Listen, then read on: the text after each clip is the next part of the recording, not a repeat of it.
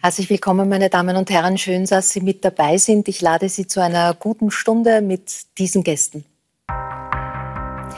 Michael Köhlmeier und Monika Helfer gehören zu den bekanntesten Schriftstellern des Landes. Von beiden gibt es Neues und sie sind seit 42 Jahren verheiratet.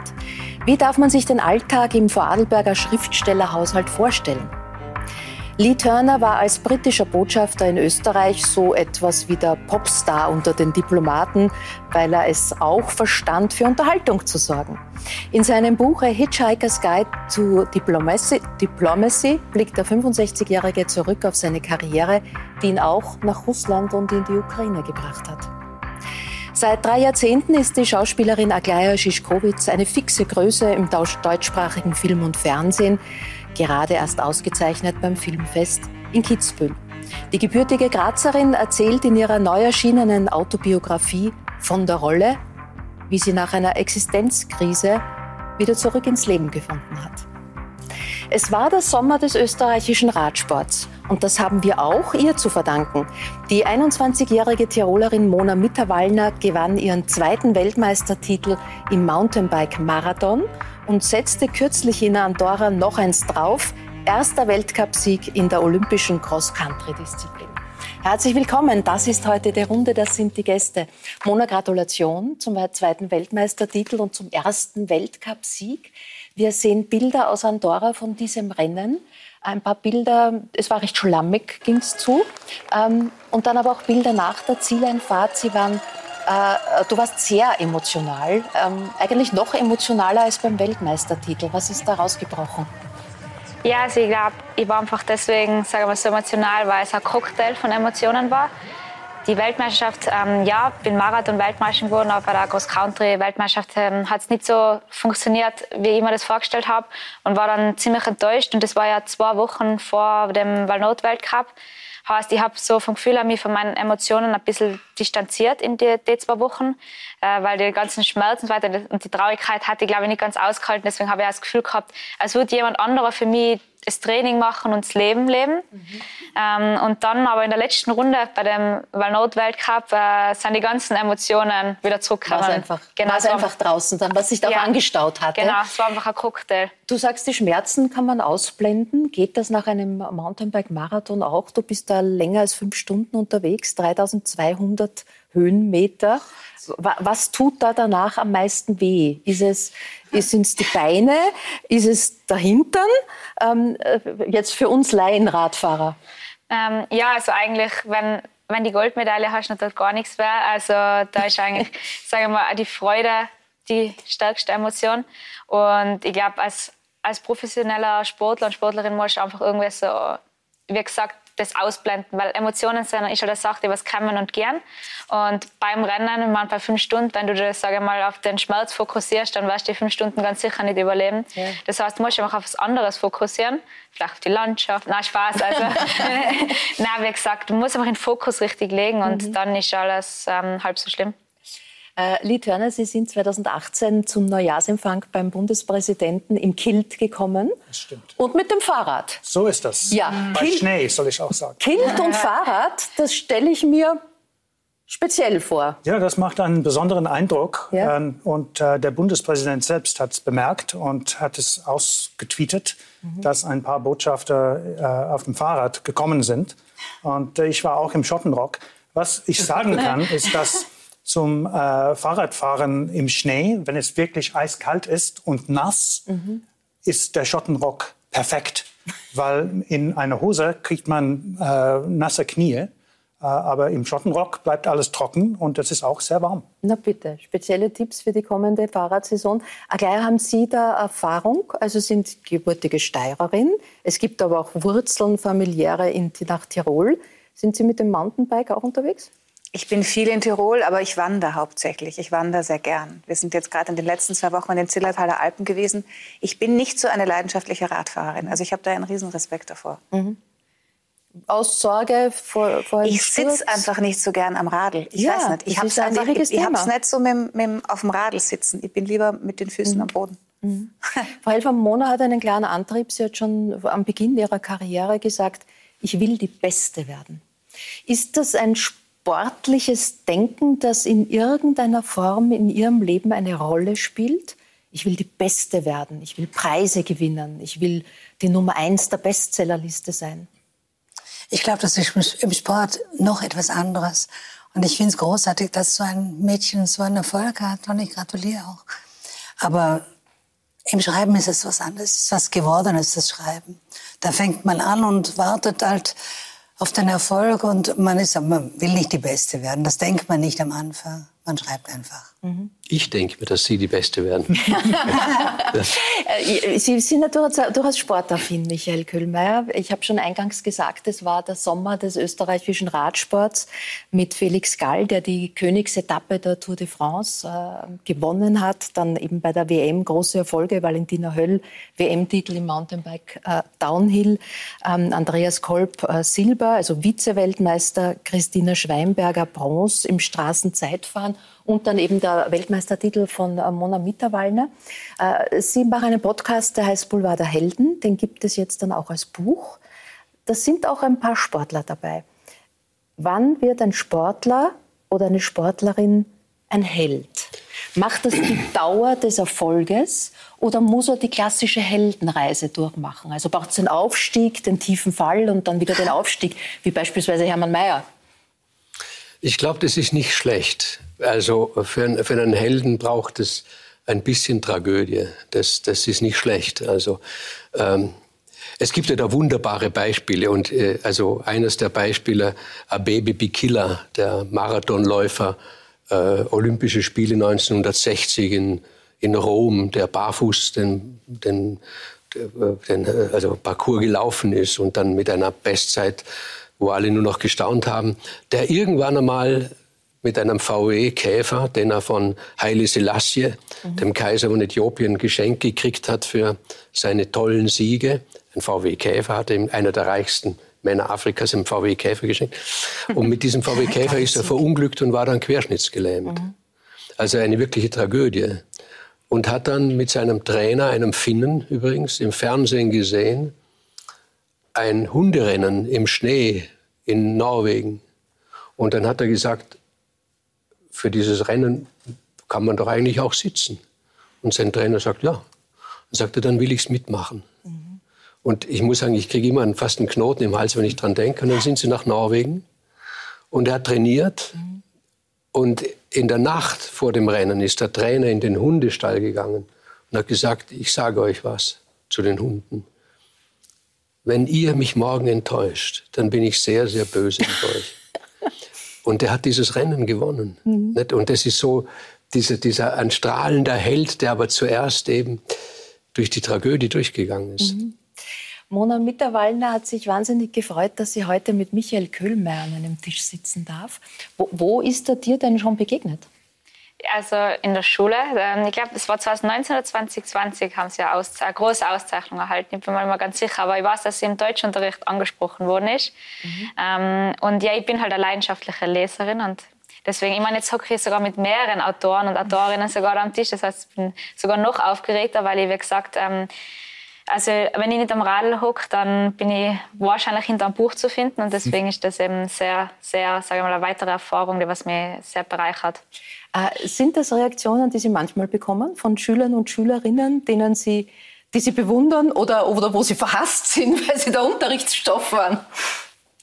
Also verhasst hat mich noch niemand also angesprochen, aber, aber dass, dass man das gerne liest, man, das freut mich jedes Mal sehr natürlich, wenn es jemand einem sagt.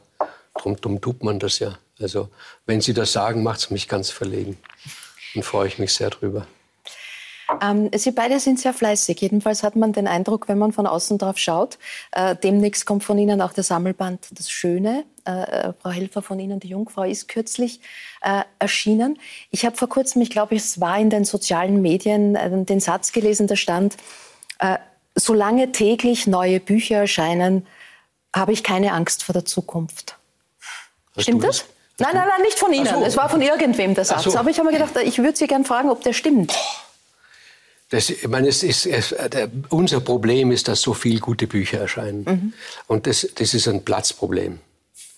Wir haben eine Bibliothek von rund 14.000 Bänden, mhm. aber das Haus ist nicht ausgerichtet auf das. Mhm. Also das ist ein Problem. Kann man sich da noch bewegen? Nein. Es isoliert gut. Ich finde, es isoliert gut, man tut Strom sparen. ja. Ich finde die Formulierung erscheinen im Zusammenhang mit Büchern immer ganz interessant. Wirklich? Ja, die erscheinen doch nicht. Wie so Engel. Am, ja. am, Ende erscheinen ja, sie. Sie erscheinen, ja. Ja, aber davor ist, ist die Arbeit. Wir sehen auch ein paar Bilder von äh, ihrem, ihrem Haus in, in, in, äh, in Vorarlberg, in Hohenems. Äh, wie, wie arbeiten Sie? Sie schreiben beide in Ihrem Haus, haben aber sehr unterschiedliche Gewohnheiten.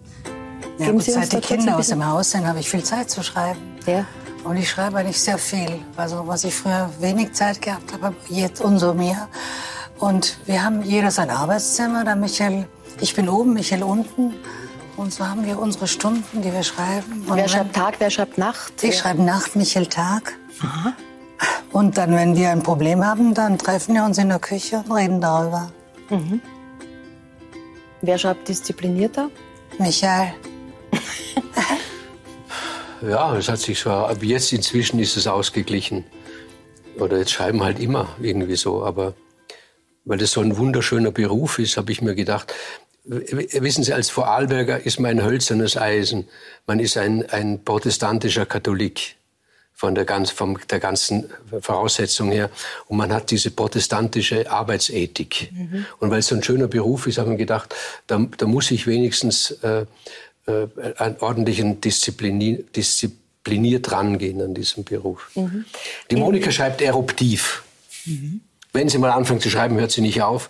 Und wenn sie fertig ist, ist sie fertig. Ja, es, äh, in, äh, in, diesem wunderbaren Roman Die Jungfrau äh, gibt es auch Stellen, wo Sie Ihrem Mann zeigen, das Geschriebene oder eben diese gemeinsame Besprechung zum Thema wird. Da heißt es an einer Stelle, äh, äh mach Pause, trink Ovo. genau. Ist das ein schönes Ritual? Ja, das habe ich gern. Und es ist auch so beruhigend. Und dann, wenn man dann steckt bleibt in einem Text, ja. dann braucht man unbedingt jemanden, mit dem man sprechen kann.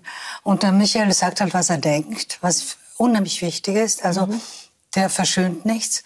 Und dann umgekehrt, umgekehrt auch. Mhm. Und dann sind wir klüger als nach der OFO als vorher. Mhm. Es ist ein, ein autofiktionales äh, Buch, wie, wie auch die letzten. Und äh, da kommt dann auch mal ihr erster Ehemann vor.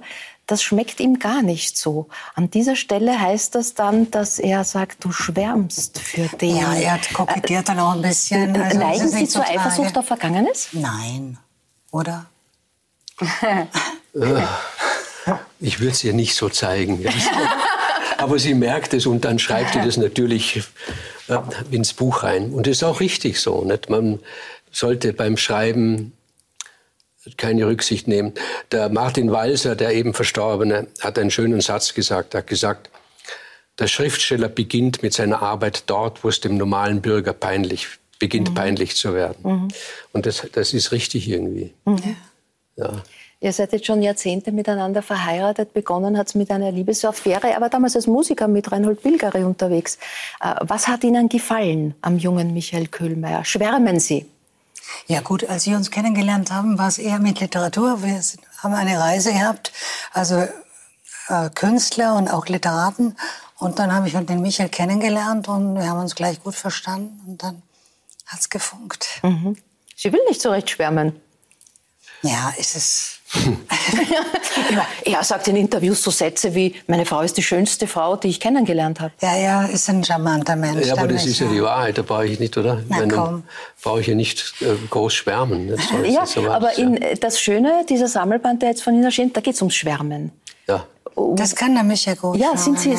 ist das eine, eine, eine Fähigkeit, die man sich, weiß ich nicht, erlernen kann, erarbeiten muss? Weil's weiß nicht, der, der Goethe ähm, hat gesagt, in der Begeisterung sind wir am schönsten, glaube ich, so ähnlich hat er gesagt. Also es ist nichts Schöneres, als wenn wir uns begeistern. Und ich, ich, äh, ich habe immer, fand es immer sehr schade, wenn, wenn über die Kultur wird über geredet, über alles wird geredet, aber dass, dass letztendlich äh, wir für, die, für was Schönes leben, äh, da, das wird dann so missachtet oder sowas. Und der Mangel an Schönheit ist etwas, was uns krank macht, glaube ich. Mhm. Das, das, äh, man merkt das nicht, das schleicht so rein. Aber ich war vor kurzem, jetzt, ich will jetzt keine Stadt äh, in, in Verruf bringen, aber ich war vor kurzem in Freistadt. Und die alte Stadt ist so schön. Und was außen herum ist, ist so unfassbar hässlich, dass ich mir denke, das muss die Menschen doch unglücklich machen. Das ist ja auch, wenn du in einen Ort fährst, Liezen zum Beispiel, dass ja. du im, im, vor dem Ort immer diese riesigen Läden hast und diese, also die, was den ganzen, das, den ganzen Eindruck des Ortes total zunichte macht, wenn du, mhm. wenn du erstmal da durchfährst, bevor du nach Liezen reinfährst. Diese riesigen, was weiß ich, was Industriegebiete, da, ja. Industriegebiete, McDonalds, ich weiß nicht was alles. Und ich muss das ist in Österreich nämlich oft so. Ja, ja, aber ich muss auch, das geht nämlich anders ja auch. Mhm. Nicht?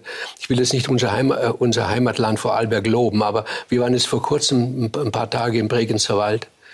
Und wenn Sie dort reinfahren und Sie sehen, dass ganz normale Zweckbauten, also eben nicht jetzt ein schönes Eigenheim oder so, ein Zweckbau, eine Fabrikshalle, die, die Holz herstellen, in, in einer so schönen Architektur gemacht werden kann, dass Architekten von der ganzen Welt kommen, um sich das anzuschauen. Das ist nicht teurer. Das kostet wahrscheinlich ja. sogar weniger. Mhm. Aber man kann auch sowas schön machen. Mhm. Und dass die Schönheit nicht etwas Behübschendes nur ist, sondern etwas, wo wir früher sterben, wenn wir es nicht haben. Das, das hat man vergessen vielleicht manchmal. Mhm. Ähm, bis zur goldenen Hochzeit mit Ihrer Frau dauert es noch ein paar Jährchen. Sie haben aber ein 50er-Jubiläum, wissen Sie das? Habe ich eines? Mhm. Wirklich? Das ist genau 50 Jahre her. Ah, wirklich? Oh! Mein Gott!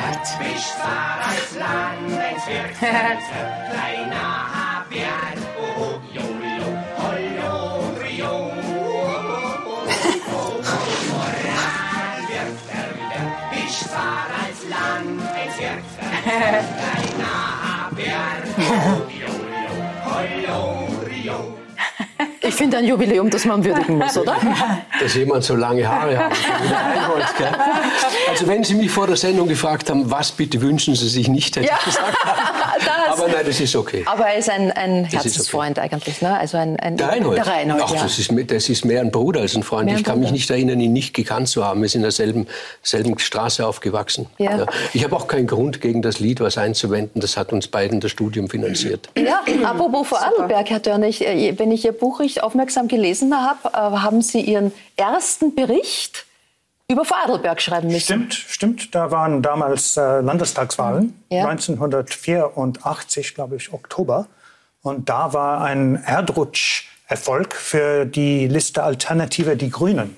Ja. Und das war das erste Mal, dass ich diese, diesen Ausdruck gehört hatte, Grünen als Nominativ. Also ja, die gab es damals noch nicht lange in Österreich. Und, ja. ähm, äh, da war ein gewisser Kaspernazzi Simmer. Ja. War, diesen Namen ähm, haben Sie wahrscheinlich das erste Mal gehört. Natürlich, ja. Und das erste und, und letzte Mal, den gibt es nämlich nur nein, einmal nein, nein, ich habe, ich habe ihn dann kennenlernen können, weil ja. er ist dann zur, zum Protest in der Hainburger Au gekommen. Ja. Mhm. Und ich habe das irgendwie in der Zeitung gelesen, dass es so einen Protest geben würde am Wochenende. Mhm. Und als junger Diplomat habe ich mich, mir gedacht, also das klingt sehr interessant. Ich bin im Zug eingestiegen und bin zur Hainburger Au gefahren mit dem Zug. Und da waren alle so tausende Leute da, um gegen ähm, den Bau von dieser Staudamm ja, genau. zu mhm. äh, protestieren. Und da war Kaspar Nazi Zimmer, ich habe einen Fotograf mit ihm und auch Gunther Nenning und mhm. Frieda Meissner-Blau. Ja. Arik Bauer. Ja, ja, ich weiß nicht, ob Konrad ja. Lorenz auch da war, aber eine ganz große Gruppe von interessanten mhm. Menschen. Und ich sage immer, also in der Diplomatie sind die Menschen die wichtigste Sache. Also man mhm. muss die Menschen kennenlernen Menschen. und verstehen, verstehen und versuchen, so ähm, Bekanntschaft oder eine Beziehung aufzubauen. Und äh, ich war später, also zu dieser Zeit kam es mir ganz natürlich vor, dass, dass ich zu einer Demonstration in der Au fahren mhm. würde. Ja, und wir schreiben die Geschichte vollkommen neu. Die Heimburger Besetzung von britischen Diplomaten unterwandert. so ist das. So, so ist, das. das. Äh, Frau Helfer, zu Ihrem Buch. Äh, die Jungfrau äh, schildern Sie eine ja, auch jahrzehntelange Freundschaft ja. mit einer Frau. Welche, welchen Stellenwert haben Freundschaften in Ihrem Leben? Ja gut, eine Freundin, die ich als Kind gekannt, als Mädchen gekannt habe, eine Schulfreundin und dann lange Zeit nicht mehr und wir hatten verschiedene Leben. Und ich bin die, äh, die äh, geheiratete Kinder bekommen und sie ist ledig geblieben bis zum Schluss. Und sie war aber die Attraktive, die so mit Männern unheimlich gut zurande kam und auch attraktiv. Muss ich aber gleich dazu sagen, sie ist eine fiktive Person. Und ich habe halt ihr auch alles gegeben, was eine Frau hat, so am Besonderen. Und dann mit 70 Jahren schreibt sie mir oder ihre Nichte ruft mich an und sagt, du musst kommen, die Gloria möchte dich noch einmal sehen, bevor sie stirbt. Und dann äh, fahre ich zu ihr und dann sagt sie ganz im Vertrauen zu mir, du, ich bin noch Jungfrau und ich möchte nicht als Jungfrau sterben. Und das finde ich irgendwie komisch, weil Jungfrau zu sein war früher so was unheimlich Gutes und Inzwischen ist es was Peinliches für die Mädchen. Also die wollen so schnell wie möglich ihre Jungfernschaft ablegen und wollen Frauen werden. Und dass die Gloria mir das erzählt, das, das war schon, ich habe mir gedacht, das muss ein Buch werden. Weil es hat was Komisches, gleichzeitig was Tragisches. Mhm. Und wenn man sich ihr Leben anschaut, die, die so viel unterwegs war und eigentlich so ein, ein, ein spannendes und, und strahlendes Leben gehabt hat, kann man es kaum glauben. Mhm. Aber es ist doch die Wahrheit gewesen. Die äh, Nina Horowitz, die die Gestalterin der Liebesgeschichten und Heiratssachen ist, wurde in einem äh, Interview mal gefragt, was sie durch diese vielen Interviews mit den Menschen über Beziehungen denn für sich mitgenommen hat, was sie gelernt hat. Und sie hat, äh, finde ich, einen interessanten Satz gesagt. Sie hat gesagt, dass Freundschaften total unterschätzt sind. Das glaube ich auch. Alle wollen mir die romantische ja. Liebe. Ja. Dabei können Freundschaften so vieles uns davon manchmal sogar viel unkomplizierter geben. Wie sehen Sie das? Ich halte sehr viel davon. Also ich habe etliche Freunde, die schon lange habe, den erwähnten Reinhold Bilgeri, wo dann schon der die, die Übergang von Bruder zu Freundschaft da ist. Die große Kunst ist, ein, ist eine andere vielleicht. Die große Kunst ist, dass in einer Ehe ähm, sich äh, Verliebtheit, äh, Erotik mit Freundschaft verbindet. Das ist sehr, sehr schwierig, weil es ist ja oft so die Erfahrung, dass Erotik Freundschaft ausschließt oder, oder im Weg ist und sowas. Mhm. Aber wenn sich das verbindet so irgendwie und dann mit der Arbeit zusammen, ähm, das ist etwas, wo man, wo man sehr sorgfältig pflegen muss. Mhm glaube ich. Also sehr, sehr sorgfältig. Und sorgfältig heißt dann unter Umständen nicht, rücksichtsvoll und aus lauter rücksichtsvoll, ich rede jetzt von unserer Arbeit, dem anderen nicht sagen, sondern die Sorgfalt besteht dann in einer professionellen Ehrlichkeit. Und ich, beziehe, ich möchte auch das, das Wort professionell dort betonen. Mhm. Und, und, wenn das so gelingt, ich weiß es nicht, wie, wie, wie eine, äh, eine, ähm, eine 40-jährige Gemeinschaft, wie wir haben, ähm, existieren kann, wenn nicht Freundschaft mit dazukommt. Das, das, das möchte ich mir gar nicht vorstellen, mhm. äh, wie, wie das ist. Aber wenn das gelingt, dann, dann ist es auch, dann gelingt es nicht einfach aus einem Schwarm heraus, sondern dann, dann, da ist so viel Überlegung und sehr viel Beziehungsarbeit, um dieses hässliche Wort zu verwenden, ja. ist dann mit im Spiel. Das muss dann mhm. mit dabei sein. Äh, wie, welche Reaktion bei ihm macht Sie nachdenklich? Also wie reagiert er, wenn er sagen will, mir gefällt es nicht oder da? Er sagt es einfach. Er sagt es einfach. Und das haben wir ausgemacht. Er ist ehrlich wenn er was liest und es gefällt ihm nicht und ich will das auch sein.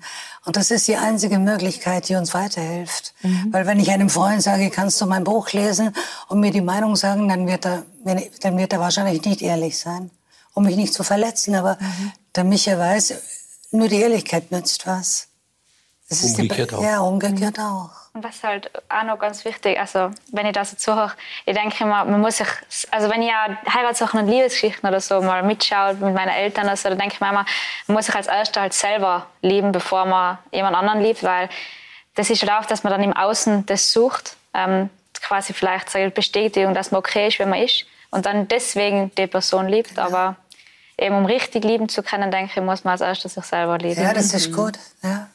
Aglaya, ähm, ist es Ihnen als gebürtigen Grazerin gelungen, Freundschaften in die Heimat zu pflegen, aufrechtzuerhalten in all den Jahren? Ich treffe heute Abend meine, meine Cousine Eva und meine wirklich Volksschulfreundin mhm. Sabine. Und gerade in den letzten Jahren, wo ich wieder mehr in Graz war, ähm, habe ich das sehr bewusst gepflegt. Und das ist mir ganz wichtig und ganz wertvoll, mhm. die Beziehungen, die ich nach Graz habe. Das ist jetzt wirklich gerade so in den letzten Jahren wieder viel mehr geworden. Dazwischen, gerade jetzt, wo meine Kinder groß sind, habe ich auch wieder mehr Zeit und ähm, pflege diese Freundschaften sehr bewusst. Es ist gerade erschienen ein sehr ehrliches Buch von Ihnen, sehr offen. Ähm, Sie, Sie, wir kennen Sie aus vielen Fernsehfilmen, aus äh, äh Kinofilmen. Die Wunderübung zuletzt äh, sozusagen hat groß für Furore gesagt, in Kitzbühel gerade ausgezeichnet worden. Ähm, Sie gehören sozusagen zur, zur ersten Liga der deutschsprachigen Schauspielerinnen. Ähm, haben Familie, haben zwei Kinder, die jetzt schon groß sind, einen Ehemann. Und vor zwei Jahren, ja, hat das alles irgendwie einen Riss bekommen. Mhm. Ähm, wie war das Gefühl damals, nicht mehr zu funktionieren? Schrecklich. Also es war, ich habe, ich hatte einen großen Kinofilm mit einer österreichischen Produktionsfirma ähm, vor Augen und meine eigene Reihe. Ich hatte zwei, habe zwei Reihen.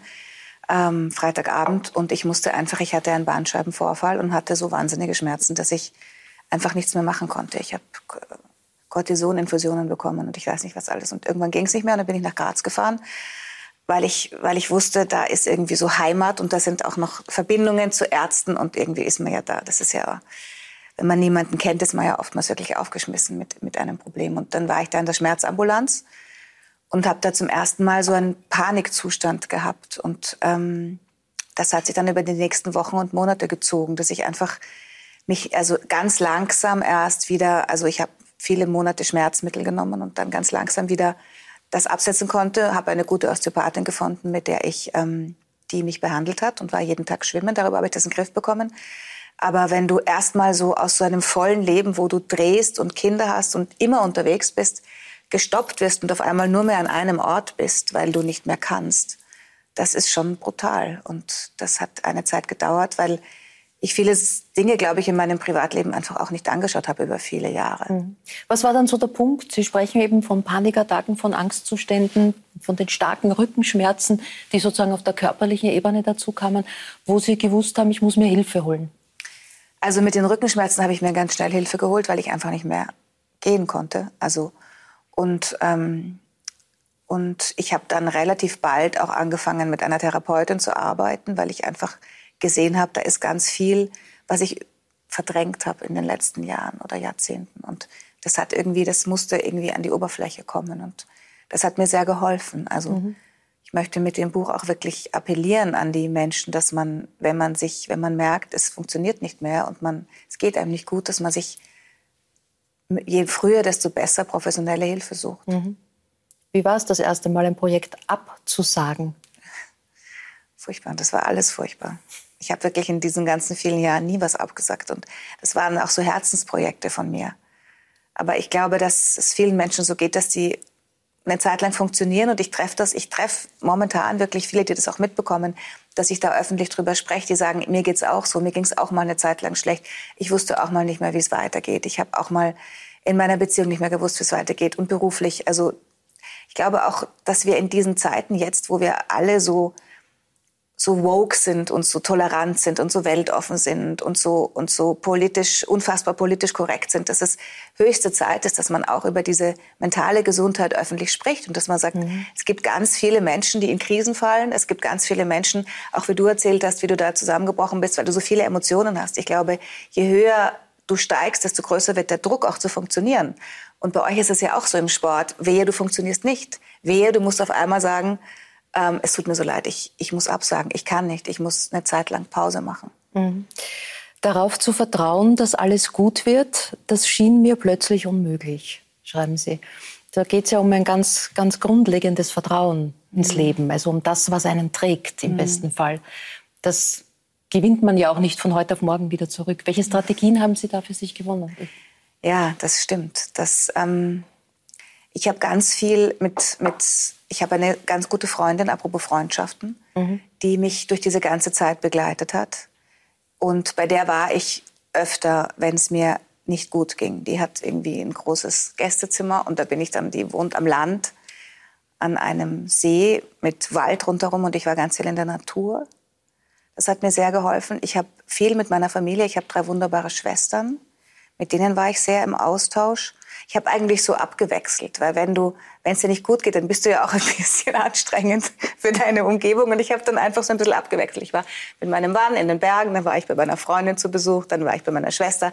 Also mir haben glaube ich, am meisten diese persönlichen Gespräche geholfen in Verbindung mit einer guten Psychotherapie. Und da muss man natürlich auch schauen, wer, welche Form der Therapie ist für dich gut. Glaube, bei sowas ist eine Verhaltenstherapie ganz gut. Oder, und, und dann musst du eben einen Therapeuten finden, der wirklich zu dir passt, mit dem du dann weiterkommst. Weil da gibt's ja auch ganz, ganz viele Möglichkeiten. Das ist auch total schwer, in so einer Krise zu sagen, jetzt, jetzt gehe ich zu dem. Also du, du wirst auch so hin und her geworfen. Du sagst dann, der eine sagt Hypnotherapie, der zweite sagt Analyse, der dritte sagt Verhaltenstherapie oder Familienaufstellung. Es gibt so viele Möglichkeiten. Und da sich durchzuarbeiten und zu sagen, das ist jetzt meine Richtung. Ich komme noch dazu aus einer Psychotherapiefamilie. Meine Mutter ist Therapeutin, meine zwei Tanten sind Therapeutinnen. Und jeder hat natürlich dann einen Tipp. Super. da musst du dann mal schauen, dass du da irgendwie durchpflügst mhm. und sagst, okay, ich mache jetzt das. Mhm. Aber getragen haben mich wirklich, also mein Mann und meine beste Freundin, die haben mich da schon so durch, durchbegleitet. Mhm. Sie schreiben auch eben, dass es dieses Netz aus Menschen, die ja. Ihnen gut getan haben, war, dass Sie sich sozusagen enger geknüpft haben. Ja. Äh, eben auch Ihr Mann, was damals nicht selbstverständlich war, denn Sie waren eigentlich in Trennung gerade. Genau, wir hatten uns eigentlich getrennt. Ja. Und äh, was hat da dann diese Krise auch wieder zusammen, äh, zurechtgerückt oder verrückt? Also, ach, das ist das Foto schön. Ähm, ich glaube, wir haben gemerkt, dass wir doch mehr aneinander hängen, als, als ähm, wir lange Zeit geglaubt haben. Und dass wir einander auch, auch brauchen. Also, dass wir einander auch eine Stabilität geben, die man dringend braucht im Leben, gerade wenn man gerade im Älterwerden. Also solange du so voller Kraft bist, kannst du dir das ja gar nicht vorstellen, dass, dass es irgendwann eine Krankheit gibt oder dass es irgendwann auch ähm, den Tod gibt oder das Abschied nehmen. Du kannst dir ja, also ich habe viele Jahre so wahnsinnig Gas gegeben, dass ich über sowas überhaupt nicht nachgedacht habe. Und wenn du dann so dünnhäutig wirst ähm, und jemand wie der Markus dann eben kommt und sagt, ich helfe dir, der hat mir einfach erstmal nur geholfen. Da war einfach im Vordergrund, dass er mir durch diese schwere Zeit geholfen hat. Und darüber haben wir uns langsam wieder angenähert. Mhm. Man sagt manchmal, dass das schwierigste Wort auszusprechen ist Hilfe. Mhm ja, zuzugeben, dass man Hilfe braucht. Mhm.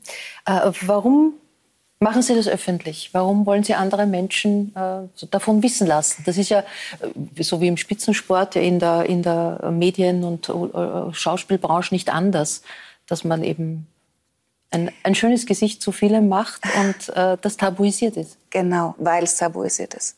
Weil ich glaube, dass wir einfach in dieser Zeit, wo wir mit allem so politisch korrekt umgehen und, und vieles öffentlich machen, dass gerade die, die mentale Gesundheit so wichtig ist, da öffentlich drüber zu sprechen.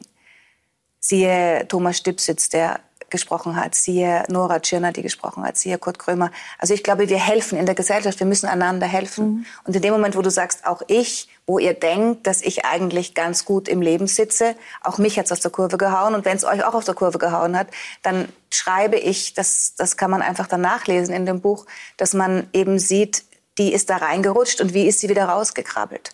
Mhm. Und ich glaube, das ist eine gesellschaftliche Verantwortung, die wir haben, dass man eben nicht sagt, alles ist super, alles ist schön, sondern eben zugibt, das und das ist ein Riesenproblem da und damit habe ich total gekämpft. Wenn ihr auch damit kämpft, dann lest und helft einander und sucht euch Hilfe und tabuisiert es nicht. Hört mhm. auf, das alles immer zu verstecken, weil es trifft, glaube ich, ich weiß nicht, jeden zweiten oder dritten trifft so eine Lebenskrise mhm. irgendwann, dass man einfach gar mhm. nichts mehr machen kann. Herr Kühlmer, für einen Schriftsteller sind ja psychische Krisen sozusagen, das, das, ohne denen geht es gar nicht, kann man das so sagen. Sie haben das ja mehrfach auch äh, thematisiert in, in, in, vielen Büchern. Äh, ist das, äh, wie sehen Sie diesen Appell zu sagen, lasst uns darüber reden? Das ist zutiefst menschlich und es geht jedem so. Ja, drüber reden ist, ist immer gut, oder? Das ist klar. Ähm, also ich muss sagen, ich schreibe nicht aus therapeutischen Gründen, mhm. weder selbsttherapeutischen ich, also ich glaube nicht daran, dass in Form eines Romans ich in irgendein Problem, das ich habe, abarbeiten kann. Das glaube ich nicht. Mhm. Ähm, ich habe auch kein, ich stehe auch auf keinem guten Fuß mit der Wahrheit. Mhm. Das kann man als Dichter nicht. Das, das geht irgendwie nicht. Ich kann gut simulieren.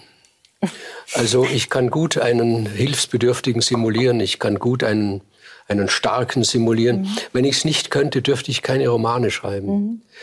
Ähm, über meine Psyche selber möchte ich nicht reden. Ja, also, ja, das das, also, mit, also ich rede natürlich mit der Monika, ja. das ist klar, aber da würde ich nicht drüber reden wollen, auch ein Buch nicht drüber schreiben wollen. Es, Äh, ich, ich träume auch nicht zum Beispiel. Mhm. Ich beneide immer Leute, die träumen. Ich träume nicht. Ich habe, glaube ich, seit 20 Jahren kein. Ja, Man ich kann sich ja oft nicht erinnern. Ich träume sicher, aber ich, werd, ich erinnere mich nicht an sie jetzt seit 20 Jahren. Ich habe mir gedacht, es ist deswegen, weil ich halt das eh alles niederschreibe. Mhm. Oder? Und Herrlich. Haben sich, Ihre, haben sich Ihre Träume verändert in der Zeit? Ich, ja, ich habe und ich habe heftig geträumt und ich träume immer noch heftig und ich versuche es manchmal aufzuschreiben. Wenn man es sofort aufschreibt, geht es manchmal. Danach ist es eh wieder weg und mhm. das beschäftigt mich sehr. Also das, das, mhm.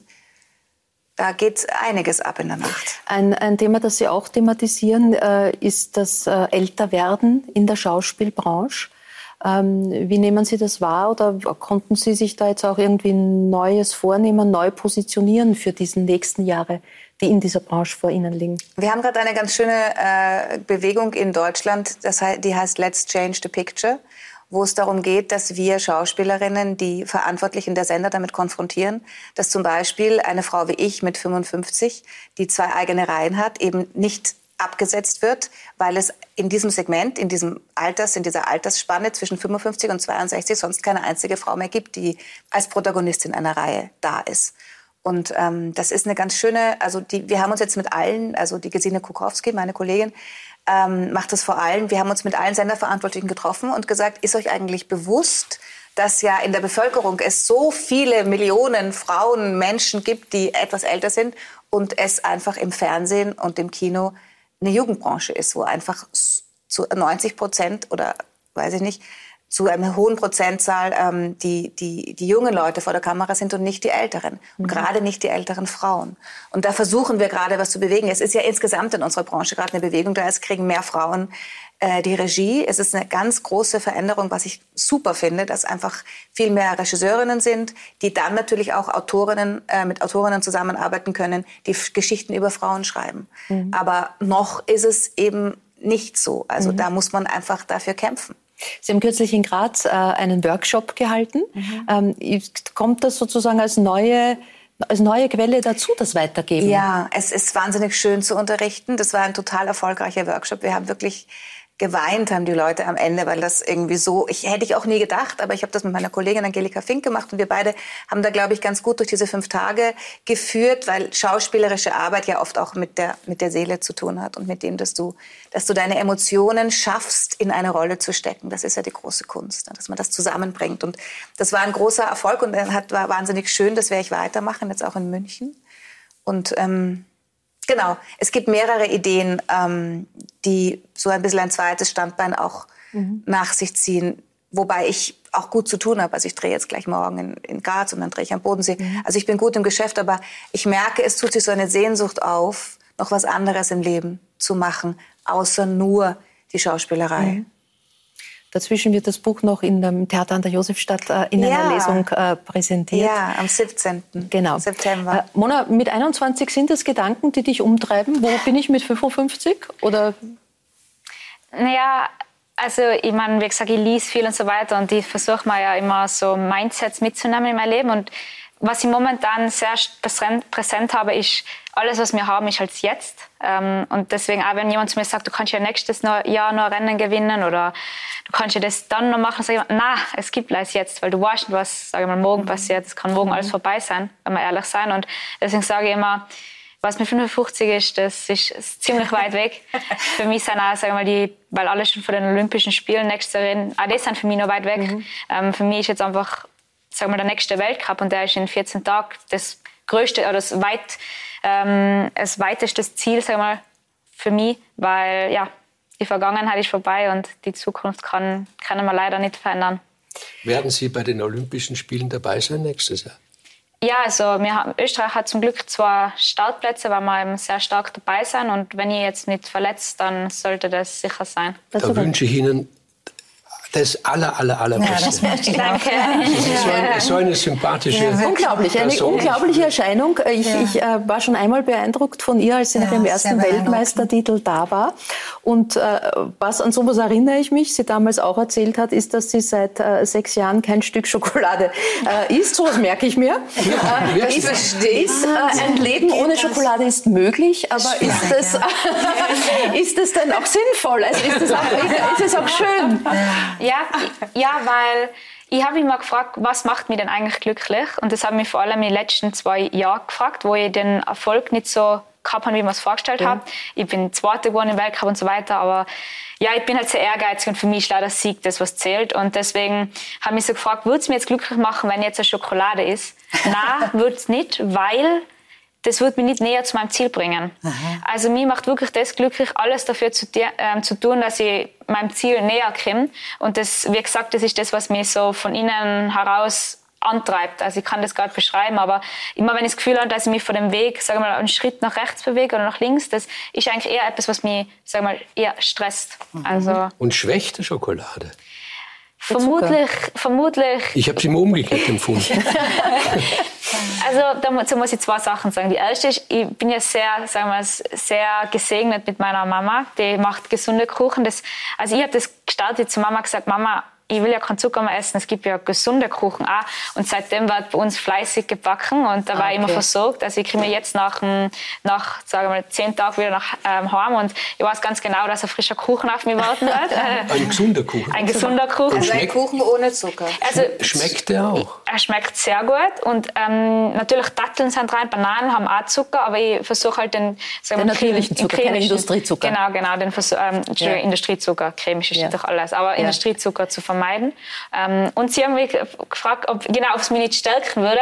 Ähm, es stärkt dann immer das, wo man meint, dass es einem gut tut. Aha. Und ich habe natürlich auch so meine, sage ich so, meine Lebensmittel oder meine Sachen, wo ich sage, das tut mir jetzt gut. Und für mich ist das, wie gesagt, zum Beispiel ein Kuchen von der Mama oder so. Und ich habe auch Sachen, wo ich sage, das, das gibt mir Energie. Aber es ist eben immer der Kopf. Also es ist natürlich der Kopf entscheidet, was gut an für ist und was nicht. Du hast ja relativ spät, äh, nämlich mit 15, mit der Radkarriere äh, begonnen. Spät. Das ist, das ist schon spät. Vorher warst du extrem Seniorin Sport, sportlich. ja, Seniorin, genau. Äh, extrem vielseitig. Eishockey gespielt, Volleyball gespielt, Ballett getanzt, Breakdance getanzt. Ähm, profitierst du heute auch von dieser Vielseitigkeit? Weil das merkt sich ja auch der Körper. Ja, auf jeden Fall. Und für mich ist es wichtig, dass ich immer nur im Winter auf die Ski gehe, ähm, zum Langlaufen oder auch im äh, Skitouren, Krafttraining mache ich, ich gehe äh, ab und zu eine Runde laufen. Einfach, ich denke an das Feuer, das, was ich jetzt in mir habe, wenn ich jetzt sage mal, wir, also ich sehe das halt oft bei so Turnen, die starten ja mit vier Jahren, was sind die, oder mit fünf mhm. Jahren sind die schon jeden Tag stundenlang in der Halle. Und ich frage mich immer, ist da das Feuer immer noch da? Also ist immer noch die, die Leidenschaft da oder ist das leider so ein Abarbeiten? Weil, ähm, um das auf das Zitat von Goethe zurückzugehen, die Begeisterung ist das, wenn wir am besten sein und ähm, ich bin begeistert und äh, ich glaube, das ist eben das, was mich antreibt und das ist auch das, was die Leute mitreißt, weil ich meine, einfach nur Menschen zuschauen, die was im Kreis fahren, auf einem, sagen wir, im Wald, das würde ja kaum bewegen, oder? Das, aber die Begeisterung, die was halt mir Sportler und Sportlerinnen dahinter sagen, ich glaube, das ist halt das, was mhm. die Schönheit mhm. des Lebens halt sagt. Das zeigen Sie sehr schön. sehr schön. Sehr schön. Und äh, für alle, die da sozusagen in den genauen sportlichen äh, Konkurrenzen nicht so fit sind, wir müssen unterscheiden auf der einen Seite den Mountainbike-Marathon. Mhm. Ja, das ist ein Marathonlängen. Dort sind Sie doppelte Weltmeisterin. Das ist nicht olympisch. Oh, und die zweite Disziplin ist eben der olympische Cross Country. Genau. Äh, da wurden Sie bei der Weltmeister, wurdest du bei der Weltmeisterschaft äh, nur dritte und hast dazu gesagt. Vierte. Ah, vierte, Entschuldigung. Ja. Äh, Bronze knapp verpasst. Ja. ja, das war's. Die Schokoladenmedaille. Die, Schoko die Schokoladenmedaille. und hast danach gesagt, ich bin nicht aggressiv genug gewesen, um die anderen Fahrerinnen zur Seite zu schubsen. Was heißt das? Wie aggressiv ist dieser Sport? Äh, die, die vergangene Saison nicht nur extrem erfolgreich für Österreich, sondern auch extrem tragisch. Mit vielen Unglücksfällen international gesehen, sogar mit Todesfällen beim, ja. beim Radfahren. Wie, wie gefährlich, wie aggressiv ist der Sport? Also ich denke, der Straßensport ist um einiges gefährlicher als der Mountainbikesport. Einfach aus dem Grund, ich meine, mit 80 km/h vor der Straßenkurve. Wenn du nicht, ja. also wenn du nicht kriegst, nachher, ja, schaut schlecht aus. Ähm, Im Mountainbikesport haben wir natürlich auch tragische Fälle, aber definitiv seltener. Klar kannst du mal auf den Baum fahren, aber du hast meistens 30 km/h, sage ich mal, so blöd das klingt. Es ist halt dann doch feiner, echt feiner, wenn du auf dem Waldboden, auf dem Waldboden landest, als wir auf dem Asphalt. Und ja, beim, die Startphase ist halt bei uns in dem Sinne entscheidend. Es wird die Startposition wird ja entschieden nach deinen Punkten und wie gut du bist und so weiter. Und wenn einfach 80 Leute nach, sagen wir mal, zwei Minuten Rennzeit auf einem, sage mal, auf einem Single Trail wählen, also auf einem Bergsteig, ähm, ist klar, dass, dass ein bisschen Aggressivität brauchst. Und ich bin halt da immer jemand, der sagt, Ah, okay, fahr vorbei. Also, also bevor ich das sage, ich fahre jetzt eine. Ja, das muss schon Wahnsinn. Fahr, fahr vorbei ist für eine Spitzensportlerin eine schwierige Tugend. Ähm, dieser, dieser Antrieb, ähm, du hast in Interviews oft das formuliert mit, ich möchte die Beste werden. Schon sehr früh eigentlich. Doppelte Weltmeisterin, jetzt könnte man meinen, das ist jetzt erledigt, abgehakt. Wann ist man die Beste? Ja, die, die Beste ist eh klar, das entscheidet nicht ich, das entscheidet das kann eigentlich keiner entscheiden. Ähm, aber ich möchte auf jeden Fall zurückschauen nach meiner Saison oder nach meiner Karriere und sagen, also ich habe absolut alles gegeben in diesen Jahren und ähm, ob, ob ich mein Ziel dann erreicht habe oder nicht, das, das weiß ich nicht. Ähm, aber was ich weiß, ist, mir gehen die Ziele momentan nicht aus und das heißt, mein Feuer geht nicht aus und das ist das Wichtigste im, im Leistungssport. Als Vorbild hast du Marcel Hirscher genannt. Warum er? Mm, also ja, mit Vorbildern bin ich immer, wie gesagt, äh, sehr vorsichtig, weil ich will ja nicht wie jemand anderer werden. Und das ist ja bei Marcel Hirscher so. Ähm, ich habe mir nur ein Mindset von ihm, sage ich mal, aus, aus, aus, seinem Buch geholt und das war, ähm, solange ich den Sport mache, mache ich den 100 Prozent. Und das ist auch für mich, also ich habe da mit vielen Leuten schon diskutiert, die was gesagt haben, Mona, du tust viel, du musst da noch anders Hobby suchen und du warst eingehen, du warst zusammenbrechen. Dann sage ich immer, nein, nein, ich breche eher zusammen, wenn ich mir jetzt noch zwei Hobby suche und dann hocke ich am Rad und denke mir, ich darf jetzt lieber, lieber im Kino hocken. Mhm. Sage ich mal blöd gesagt, da ist mir viel lieber, wenn's, weil ich meine, das Radfahren ist das, was ich momentan am liebsten tue. Warum soll ich dann besuchen, was ich noch lieber tat, sage ich mal blöd gesagt, leider, dass ich dann abgelenkt bin. Also das geht nicht in meinen Kopf. Also toi, toi, toi, wir werden diese Karriere äh, weiter verfolgen. Lee Turner, Sie sprechen bis zu sieben Sprachen. Verstehen Sie Mona Mitterwallner? Alle, alles schlecht, aber ähm, also dat, dat, das mit dem Tirolerisch ist ja. natürlich äh, echt leiwand, wie man in mhm. Wien sagt. Ähm, äh, ich, ich habe versucht, ein bisschen Tirolerisch zu lernen, als ja. ich in, in Innsbruck war. Also Tirolerin zu sein, ist, ist echt echt bärig. Ja. Diese, dieses Jahr haben uns ja in Ihrem äh, Leben als Botschafter auch in Videos und in Blogs teilhaben lassen. In diese Erfahrung des Tirolerisch Lernens dürfen wir kurz reinschauen. Also, Grußformeln. Grüß dich. Grüß dich. Vierte. Vierte. Mach's gut. Mach's gut. Genau. Das, das ist ganz wichtig. Ganz wichtig. Kaspatzen kennen Sie. Kaspassel ist bärig. Super. Fleischkas? Fleischkas esse ich nicht so gern. Danach vielleicht ein Schnapsel. Ein Schnapsel? Hm. Eigentlich, das ist Medizin, oder? Ah, ja, Schnapsel hilft gegen vieles. Ja. Gegen vieles und alles. Also das war der Ausflug. Sie haben uns äh, in Ihrer Zeit als Botschafter, Sie waren 2016 bis 2021 äh, britischer Botschafter in Wien, äh, in Blogs, äh, in Videos ähm, auch in ihr Leben, an ihrem Leben teilhaben lassen. Äh, beispielsweise der Eindruck, wie sie im Leinzer Tiergarten von einem Wildschwein attackiert worden sind, der ging überhaupt gleich viral. Äh, war das einfach ein nettes Privatvergnügen oder sagt das auch etwas über ihr, Ihre Vorstellung von Diplomatie aus? Ja, das hat sehr viel mit der Diplomatie zu tun. Also es ist Aufgabe für einen Diplomaten, erstens alles über ein Land herauszufinden, was man herausfinden kann. Und da, wie ich schon erwähnt habe, stehen Menschen in der Mitte. Also man muss Beziehungen aufbauen zu so vielen Leuten wie möglich. Auf der anderen Seite will man auch diese, diese Bekanntschaften, diese Beziehungen benutzen, um auch die Meinung im Land zu, zu beeinflussen. Also sehen wir zum Beispiel ähm, Brexit an. Also für mich sehr schwierig. Also ich fand, dass Brexit eigentlich ein Fehler war für Großbritannien, aber ich musste natürlich die Meinung der Regierung äh, ausdrucken und ähm, ich wollte erklären, warum Großbritannien sowas gemacht hatte. Mhm. Und das zu kommunizieren wollte ich nicht nur mit ein paar Außenminister oder mit dem Bundeskanzler oder wer immer, sondern auch mit, normal, mit, mit ja. der, den anderen ähm, äh, Leuten von Österreich in allen Ecken, also von, von Vorarlberg also bis nach Burgenland und auch Kärnten. Mhm. Äh, inzwischen sind Sie pensioniert, leben als Autor in Amsterdam und in London mit Ausflügen nach Österreich ja. äh, an der Uni Wien, sehr werden gern, Sie, werden Sie einen Vortrag halten. Und haben Ihr Buch, das es jetzt eben auch auf Deutsch gibt, äh, geschrieben, The Hitchhiker's Guide to Diplomacy.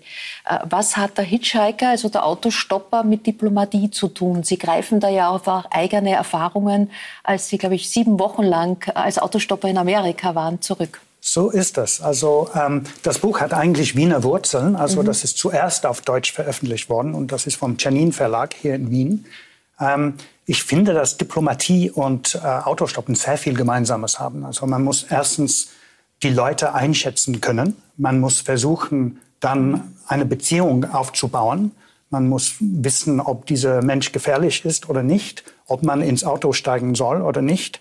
Und dann muss man versuchen, auch diese Leute, die, die, dieses, diese, diese Person ein bisschen zu beeinflussen, also wer, wo er oder sie hinfahren wird.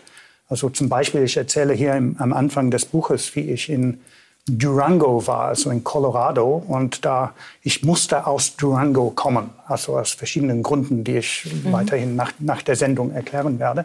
Und ähm, äh, da kam ein Auto an, ein altes Ford, und da war ein Mann drin, der sehr der hatte so, sah aus so wie ein Metzger. Ich habe mir gedacht, ja, will ich wirklich reinsteigen? Und ich habe ihn gefragt, wo fährst du hin? Da sagte Cortez, das war die nächste Stadt. Ich dachte, ich muss einsteigen. Bin eingestiegen, sind weggefahren, hat mir ein Bier angeboten. Also, möchtest du ein Bier? Der hat selbst eins ausgetrunken, auf den Boden geworfen, hat Clear gemacht. Da waren viele Bierflaschen am Boden. Ich habe ihn gefragt, ähm, bist du lang unterwegs? Der hat gesagt, nö, nee, bin gerade aus dem Gefängnis rausgekommen auf Bewährung. Und ich habe mir gedacht, sollte ich ihn fragen, was er gemacht hat. Also, es ist nur höflich. Ne? Was hast du gemacht? Warum warst du im Gefängnis? Der sagte, ich habe einen Mann umgebracht mit einem Billardstock. Ähm, es war nicht vorsätzlich, meinte der Richter. Es ist einfach so geschehen. Und also mit ihm, also mit dem Ray, ähm, diese nächste Stunde zu verbringen, war schon ein äh, eine, eine diplomatische Herausforderung. und er hat mich später mit seiner Freundin in Kontakt gebracht, aber das ist noch eine Geschichte.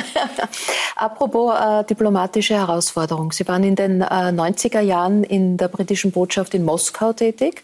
Mhm. Von 2008 bis 2012 waren Sie britischer Botschafter in der Ukraine. Ja. Äh, wie schauen Sie auch in Kenntnis und dieser Erfahrung heute auf diesen Konflikt, wo, wo wir von außen einfach den Eindruck haben, die Diplomatie hat versagt? Ähm, ist das wirklich so? Oder was läuft da alles im Hintergrund? Zum Beispiel auch jetzt äh, nach mhm. diesem äh, mutmaßlichen Mord an Prigoschin. Ist da ganz viel Diplomatie am Werk? Ähm, Außenminister Schallenberg meinte kürzlich, die Diplomatie ist so wichtig wie noch nie im Moment. Ja, die Diplomatie ist sehr wichtig und man muss alle Kanäle offen halten in der Hoffnung, dass man diese Metzgerei zu Ende bringen kann, was von Wladimir Putin angefangen worden ist. Ähm, Leider sehe ich im Moment keine Landeszone zwischen äh, Ukraine und Russland. Mhm. Natürlich für Putin, also der hat diese, diesen Krieg angefangen, weil er Angst vor Demokratie in der Ukraine hat. Und er muss von diesem Krieg als Gewinner ausgehen. Mhm. Wenn er nicht als Gewinner ausgeht, nach hunderttausender Tode, wird er natürlich alles verlieren. Und das ist genau, warum er den Krieg angefangen hat, weil er fürchtet, dass wenn die Demokratie nach Russland kommt, ist, gibt es eine Chance, dass er die nächste Wahl nicht gewinnen werden. Und das mhm. ist für ihn tödlich. Sie sagen, alle Kanäle offen halten. Aber wie hält man Gesprächskanäle zu einem Kriegsverbrecher offen? Es ist sehr schwierig. Äh, und ich glaube nicht, dass er ernsthaft wirklich ähm, Verhandlungen will. Für ihn ist ein Waffenstillstand natürlich ein Erfolg, weil er kann dann diese Teile des Landes, ungefähr 20 Prozent von der Ukraine, ein, ein Gebiet so groß wie Steiermark, sagen wir in Österreich, so 20 Prozent von Österreich, und wenn er das behalten kann, kann er dann diesen Integrationsprozess weiterführen und er hat gewonnen. Also für Ukrainer ist es natürlich undenkbar, dass sie Land weggeben können, was international anerkannt ist als ukrainische, ukrainische Territorium. Und also zwischen diesen beiden Wünschen von Putin als Gewinner gesehen zu, zu werden und für Ukraine ihr Land nicht ähm, wegzugeben an einen Aggressor, gibt es sehr wenig Platz, wo man zu einer diplomatischen Lösung kommen kann. Und ich befürchte, dass wir weiterhin Monaten wenn nicht Jahren Krieg sehen werden. Mhm. Äh, Sie haben schon während Ihrer Zeit als Botschafter in Wien Bücher geschrieben, Thriller und Komödien, allerdings unter einem Pseudonym, nämlich Robert Pym. Äh, warum nicht mit Ihrem Namen? Hätten Sie das als Botschafter nicht tun dürfen? Ja, also das ist eine interessante Geschichte. Also eigentlich ähm, habe ich angefangen, meine Bücher als Lee Turner zu veröffentlichen. Und ähm, äh, 2014 war ich in Istanbul und ich habe mir gedacht, ich war Generalkonsul in Istanbul und ich dachte, ich werde letztendlich ein Buch selbst veröffentlichen. Ich hatte bisher keinen Verlag gefunden, der ein Buch von mir veröffentlichen wollte. Und ich habe gedacht, welches, welches Buch? Und ich dachte, ich habe ein Buch geschrieben, das hieß Sex and the Summit. Also das war eine Komödie äh, und da war viel Sex drin, muss ich ja sagen. Und ich habe das geklärt. Also ich habe das am Foreign Office geschickt, zu checken, dass sie damit einverstanden waren. Sie haben gesagt, ja, es gibt keine Staatsgeheimnisse drin, du kannst es veröffentlichen. Mhm. Und ich habe angefangen, das zu veröffentlichen. Und dann bekam ich einen Anruf von dem Büro des Außenministers, der sagte, wie kann es sagen, dass du so etwas veröffentlichst äh, im Internet, wo viele schlechte Wörter drin sind. Und es geht um Sex und ein paar Wörter, die ich jetzt nicht aussprechen werde. Ähm, du kannst das Foreign Office in Verruf bringen. Mhm. Äh, und davon hatte niemand ähm, gesprochen, dass es ein Problem sein könnte. Und ich dachte, dass das Buch eigentlich für das Foreign Office sehr gut war, weil es zeigte, dass Diplomaten auch Menschen sind. Mhm. Ja. Äh, sie haben auch Sex, kurioserweise. Ähm, aber man hat mich mit dienstrechtlichen Folgen bedroht, falls ich weiterhin meinen Roman veröffentlichen worden, mhm. wurde. Also erstaunlich, wenn ich zurückschaue. Und ich habe dann gesagt, okay, erstens veröffentliche, veröffentliche ich dieses Buch nicht. Und ich werde meinen Blog, was schon da war, ist immer noch da, also ich kann es nur empfehlen, ähm, auf Robert Pym mhm. umsteigen lassen. Und ich habe dann mein nächstes Buch, 2018 habe ich das Buch Blood Summit, das ist ein Krimi, ähm, spielt in, im Reichstag in Berlin. Sehr blutig, also sehr viel Action und eine weibliche Hauptfigur. Aha. Ähm, Über 47? Ja, ja, nein. ähm, aber in meinem, nächsten, in meinem nächsten Buch gibt es viele weibliche Darsteller, die Na, über 55 sind. Sehr, da ja, geht was. Das nächste Buch heißt Mad. Also Haben Sie sich zu Herzen genommen. Ja, ja, genau. ja, ja, ja. Äh, morgen ist ein besonderer Tag für Großbritannien. Zum ersten Mal jährt sich der Todestag von Queen Elizabeth. Sie haben immer dann, wenn Sie einen neuen Posten wo angetreten sind, eine persönliche Audienz bei der Queen gehabt. So ist es. Was haben Sie aus diesen persönlichen Begegnungen in Erinnerung? Ja, also das ist eine sehr beeindruckende Frau gewesen, natürlich, die Königin Elisabeth. Sie war mein ganzes Leben lang Königin, bis, bis zu ihrer Tod natürlich. Und ähm, das war immer ein Privileg, dass man diese Audienzen gehabt hat. Sie war immer sehr gut gebrieft. Wir haben sehr viel über Österreich und über die Türkei und auch über Ukraine und Russland gesprochen, als ich diese Audienzen gehabt habe. Und ich fand sie immer sehr lustig. Also da war eine Geschichte von ihr, wie sie nach Moskau gekommen ist. Also 1994 war ich auf Posten in Moskau. Und ich hatte mit der Königin zu tun zu dieser Zeit. Und ähm, da war sie im Bolschoi Ballett mit ähm, Präsident Jelzin. Und Präsident Jelzin hat die, die, der Königin gesagt, ich liebe Giselle. Es ist sehr kurz. Und die Königin hat geantwortet, der Nussknacker ist kurzer. Fand ich sehr schön. Also ich habe alle Bücher, über die wir heute gesprochen haben, sehr gerne gelesen. Ihres auch. Es ist wirklich Weltpolitik, Einblicke in die Weltpolitik von einer ganz anderen und sehr persönlichen, menschlichen Seite. Danke dafür. Danke allen meinen Gästen für ihre Zeit, fürs Vertrauen. Danke Ihnen für Ihr Interesse an, an unserer Sendung. Darf Sie einladen, auch nächstes Mal dann wieder mit dabei zu sein, äh, wenn äh, die Autorin Doris Knecht hier sein wird. Ich freue mich auf Ernst Molden und Christopher Seiler, die auch gemeinsame Sache machen und die Kabarettistin Eva Maria Marold. Das dann nächstes Mal. Für heute sage ich Dankeschön, wünsche noch eine gute Nacht. Auf Wiedersehen.